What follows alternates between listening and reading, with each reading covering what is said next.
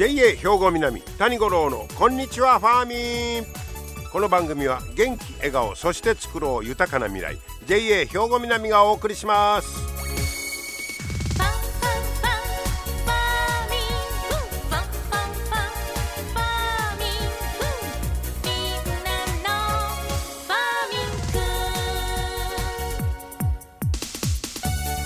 こんにちは谷五郎ですお元気でしょうかねえー、9月の8日。あ今日は二十四節気で白露ということですけど、えー、七十二候でもまあ同じような日ですね、えー、草の梅雨白しということで、えー、まあ朝露がこう白く光って見える頃ですよということになりました。さあ今日はですね月面農場というお話をしてみたいと思うんですが要するに月で野菜作ろうかいう話ですわ、うん、先のこっちゃろと思ってますでしょ。それが一応見据えてんのが2030年頃。今から7年後です。そんな夢みたいな話か思ったらもうそこまで来てるというお話です。これ宇宙でトマトやジャガイモなんかの農産物を生産する研究が本格始動したということで日本農業新聞が紹介してましたけど千葉大学大学院が宇宙園芸研究センターを開所開いたとこういうことですよ。で、えー、NASA なんかが月面居住を目指す2030年頃を見据えているということでそんな先の話でもないぞということですわ。でその宇宙で農作物を作るっちゅうのはこれえ人工光型植物工場というのを想定してるらしいです。人工の光で、えー、植物の、まあ、工場やね農場と違うて工場ただそらこれ地球とは全然条件違いますからかなり厳しいんやないかと思うんですけどこの千葉大学の大学院の方では1970年代から植物工場の研究を行ってきてるのでそのノウハウを活かせるんと違うかいうことでそれを使おうということです。でどんなことを研究していくのかと言いますとまずは宇宙品種。どういう品種を育てるのか。2番目に生産技術。3番目が廃棄物を出さない。ゼロエミッション。この3つなんだそうです。で栽培品目いうのはまず最初の品種はトマトキュウリイチゴレタス稲大豆じゃがいもさつまいもを中心に人工の光プラス溶液栽培を軸に考えてるとこういうことですね。はあ、で、えー、そのまあ品種なんですけどその宇宙環境に適した品種をゲノム編集などで選抜するんだそうです。例えばイモ類は月の砂レゴリスという月の砂を土壌代わりに使う方法も研究候補に挙げるこれからまあ研究していこうということですね。へえそんなやっぱりゲノム編集いうのもここで入ってくるのか。で効率的な生産を実現するためにまずは光や温度水風など宇宙で農作物が育つ環境を遠隔管理できる体制を整える。はあそこ行って上なんてちゃうわけやね人間が。行って途中で遠隔でやろうということですわ。農作業はロボットを想定してます。かあえらいこっちゃなこれは。そうですか。えー、まあそれでなんかロボットによる人工受粉技術の開発。あ そうか。ロボット人間が行くわけちゃうからね。ロボットに頑張ってもらおうというへえそして食料残差を肥料にする装置とにかくあんまりゴミは出せないということですね。えー、で捨てる部分が少ない品種の開発なんかも目指そうできるだけできたものは皆食べようとまあいうことですか。ははということはこれ開発した技術地球上での過酷な場所での生産にも応用できる可能性がある。そら月でできるんやったら砂漠とかそんなのもできるのちゃうかというもう今の地球に応用できる可能性があると。ほでできるだけそんな残差を出さないなんかいうのは地球上でもね通用しますからあでその地球上の農業にも還元させたいとこういうことですわ。のもう宇宙月だけと違うでそれはがうまいこと言ったら地球にも応用できるぞというもうこんな時代になってるんですね。月面農場。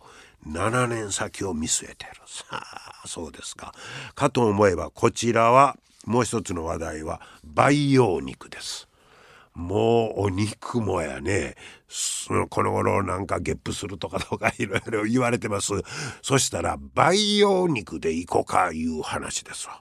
でこの培養肉っちゅうのはどんなもんかと言いますと、えーまあ、今この培養肉に関しては研究が世界的に活発化してるんだそうです。で背景は人口増に伴う食糧危機これをなんとか回避したいいうことで環境負荷の軽減につながる期待もあってこの肉は肉でも培養肉の開発がもう活発化している。でその培養肉いうのは家畜から取り出した細胞これを栄養分を含む培養液に入れまして増殖させたものを加工して作るお肉と。こういうことになります。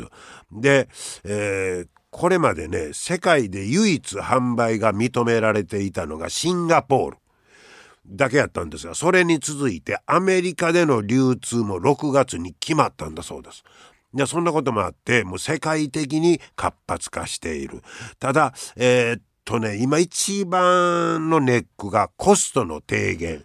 むちゃくちゃ高いねんって今の段階ではね、えー、どれぐらい高いかこれオランダの大学教授が2013年今から10年、えー、ほど前かに発表した培養肉のハンバーガーいうのを10年ほど前に作ってるんです。なんぼや思います。生産コストハンバーガー1個あたり25万ユーロユーロ。日本円で3900万円やって。誰が食べんねまあそれほど高かったんですよ。10年前はね。でこれが をどこまで下げられるか。390円ちゃいますよ。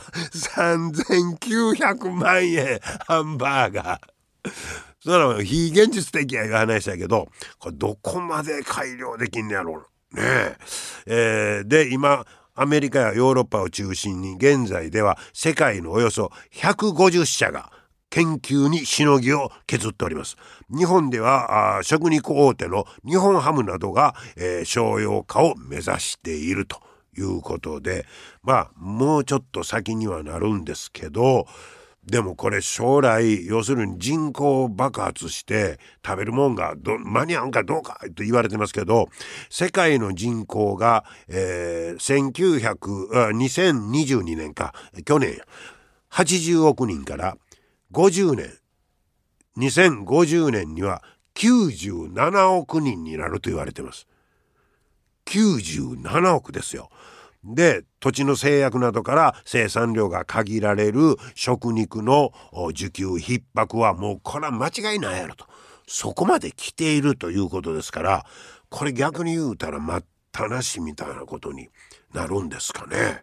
はあ。でまあ今まあまあ開発途上ということで、えー、相当割高ですからスーパーなんかで売るっちゅうのはまだちょっと早すぎんのちゃうかということでまあこれもその人口増加に対して、うん、まあ肉が食べたいということになったら培養肉と。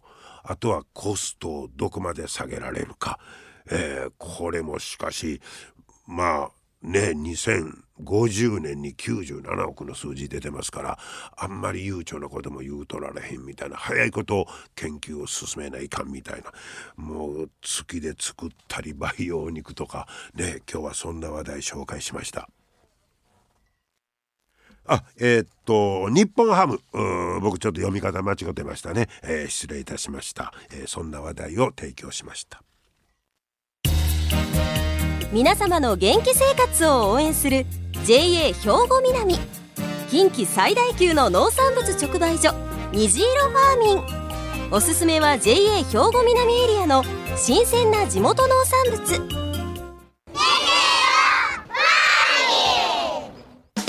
JA 兵庫南は新鮮で安全な農産物の供給。人との触れ合いを大切に地域社会への貢献。人農業自然が共生できる地域社会づくりに取り組んでいきます。皆様の元気生活を応援する JA 兵庫南。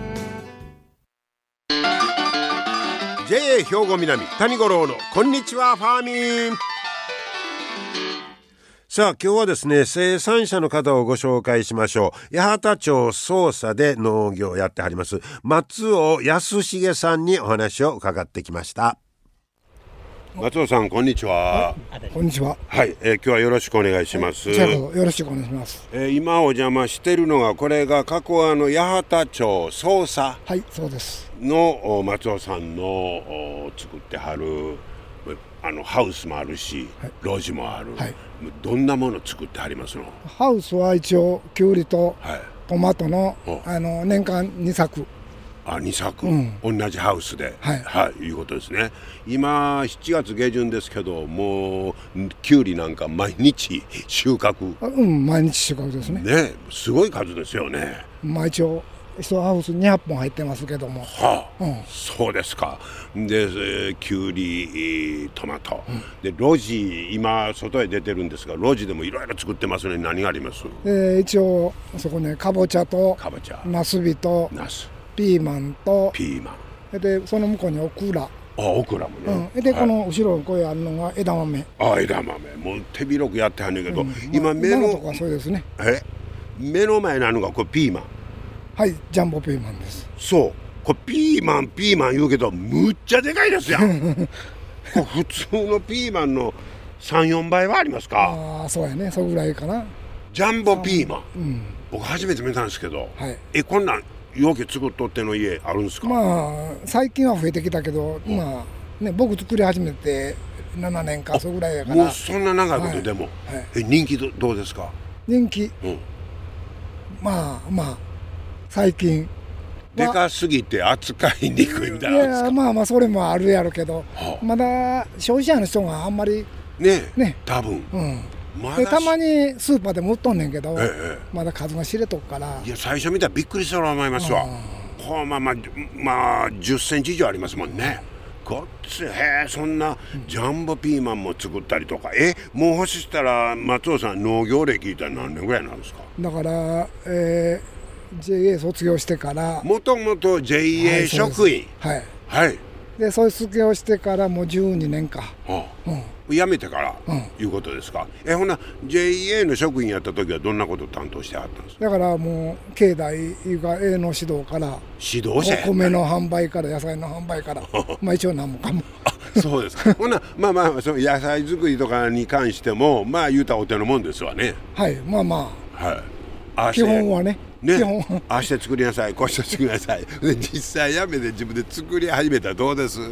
やっぱりいろいろ勉強になりますね。こういうわからんとこも出てくるし、はい、うん、やっぱ難しいですか？難しいですね。でも天候に左右されっから、はい、はいはいでまあその点ハウスはまだちょっと雨足ですけど。そういうことですね、うん、でもずっとまあ農業に携わってこられてね、はい、でついに最後は自分で作ろうということになりましたけど。でもこんだけの広い面積はえ何人ぐらいでやってはるんですか？だから僕とあの嫁さんと。奥さんと？2人、うん、うわ忙しいでしょう。まあぼちぼちと、うん、面白いとこはどんなとこですか？だから自分の品物を消費者が買うてくれる、はいうんいうのがやっぱりいいですね、うん、やっぱりそれは作ってみると全然違いますか、うん。だから売れたらやっぱり。ねはい。でこれできたやつはどんなところに出荷してはるんですか？一応農協のファーミンショップの方へ。ファーミンショップ、うん。はい、で一応僕八幡のファーミンショップの会員ですけども、はいはいはい。であとはあの寒気とか、はい。虹色とかいうところに送ってます、で結構あちこちに出荷してます、それだけ量が取れてる、まあその毎日毎日ちゃうけどね、でもそんだけ取れてるいうことですよね、まあまあね。はい。もうほな一年通じて。そうですね。なんやかや作ってる、はい。はあ、すごいです。パワーパワーありますね。すごいですね。なんかこんなことやりたいなとかいうのもありますいやかーもうね年も年になってったから。いやいやまだまだあの生産者の方同士の横のつながり言いますかそんなのどうですか？はあの僕あのこれをし始めて先生が一人おりますからね。やっぱり師匠がいてはりうんます、そうです。ほう。でそその方にいろいろ教えてもらう、その人はもう元からせ専業農家で高校卒業してからずっとしょんねんけどもそういったやっぱりその本格的にやってはる方の持ってる技術って違います、やっぱり違いますね。それ経験の差ですか？まあまあそれもあるし。ほう多分経験の差やろと思いますああまあそれは一年一年の積み重ねですもんね、はいそうですかね。松尾さんももう先ほども10年超えて、はい。えだいぶ身についたとこあるんでしょう。まあね。はい、うん。でやってみてあこんな難しいこんなはずではなかったみたいなところもありますか？あーまあまあそれはね、もうその時の天候やなんかによってもコロッとちゃうし、特にこの頃ね温暖化とか言われてますやん。そうやっぱ感じます、うん、感じますね。はあ、その対策なんかなんかやっとってんですか、まあもう もうその時の状況に応じて、あ。そこが難しいとこやね、そうそうそう。こんなそれで今まで多分気温上がったことないと思うんですよ。だからあのそんな時はこうしなさいみたいな前例がないでしょないですね。うねえ、まあそこは自分なりに考えていかなしょうがないとことですか。でもおまあやっぱりそうやって皆さんに買っていただいてあの消費者の方から声聞いたりします。美味しかったとか。あまあまあそんなの聞きますね。ああそうそういうとこやっぱり嬉しいですね。ねえ、それがもう何よりやと思いますけど。でもこれ、まあ、これからまた8月になってねこの今取材した時はまだ言うてもお暑いですけどこれからまだ暑くなると思いますがどうですか心構えは え、暑さですか？あーまあね、だから朝夕で仕事をしようと思うから、はい。もう日中の暑いのは無理やから、はい。なんぼでもね。ねもう大体農家の方はあの夏の暑い時は昼寝しとくもんやってよそう言いますけどもその通り。その通りです。朝何時ぐらい起きてますの？朝はあの出荷いかんなんから、あそうか、うん、だから7時 ,7 時半から開くから、はい。だから6時半ぐらいには起きて、来て。荷造荷造りいうか、もう車に詰め込んでいかんなんから。もう朝早いのが勝負ですね、はい。まあ本当にあのあ暑いのん気ぃつけていただいて、はあありがとうございます。で美味しい野菜待ってはる方が多いと思いますから。はい。はい、もうで珍しいこんなジャンボピーマンとかこんなのまだ作ってくださいね。はい、頑張ってください。はいありがとうございます。どうも今日はお忙しいところはい手取りました、ありがとうございましたはい今日は八幡町捜査で農業をやってあります松尾康重さんにお話を伺いました。まあ結構あれこれ作ってはんねんけどあのジャンボピーマンびっくりしました。で実はねあの松尾さんにちょっとほな食べてみー言ってジャンボピーマンいただいたんですよ。これがねでっかいんですよとにかく。でねちょっとピーマンの肉詰めししたらどうや言うんで家で肉詰め作りました。もう中身ハンバーグみたい。むちゃくちゃ肉がよけいねでもねピーマン自体はちょっと柔らかかったですね。ええ。ですからね結構美味しいなと思いました。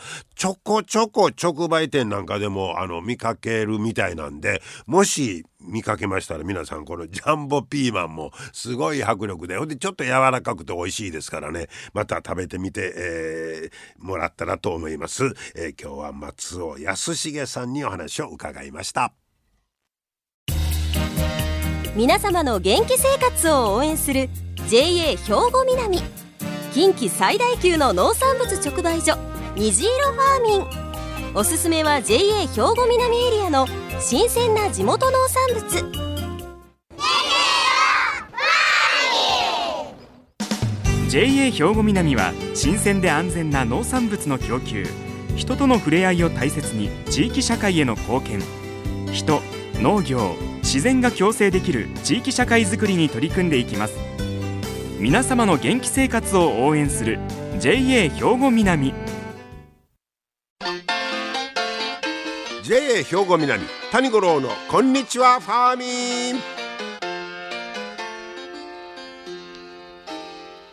さあ続いてはファーミンアグリメッセージです。今日は JA 兵庫南清掃年部の福田修二さんにナスビについて教えてもらいます。福田さん今日はよろしくお願いします。お願いします。えっと秋ナスまあ9月入って秋ナスなんですけどこれ例えばいつぐらいからの分を秋ナスというとかなんかそんなんあるんですか？えっとね地域によってもあるんでね厳密にここっていうのはないんですけど大体まあ9月の中下旬ぐらいから取れ始めるものをまあよく秋ナスっていうふうに言うんですよ取ねれる時期が違いますの？そうですね。あのー夏場取れるものっていうのは基本的に、はい。えっと暑い暑い中で取れるんですけど、はい。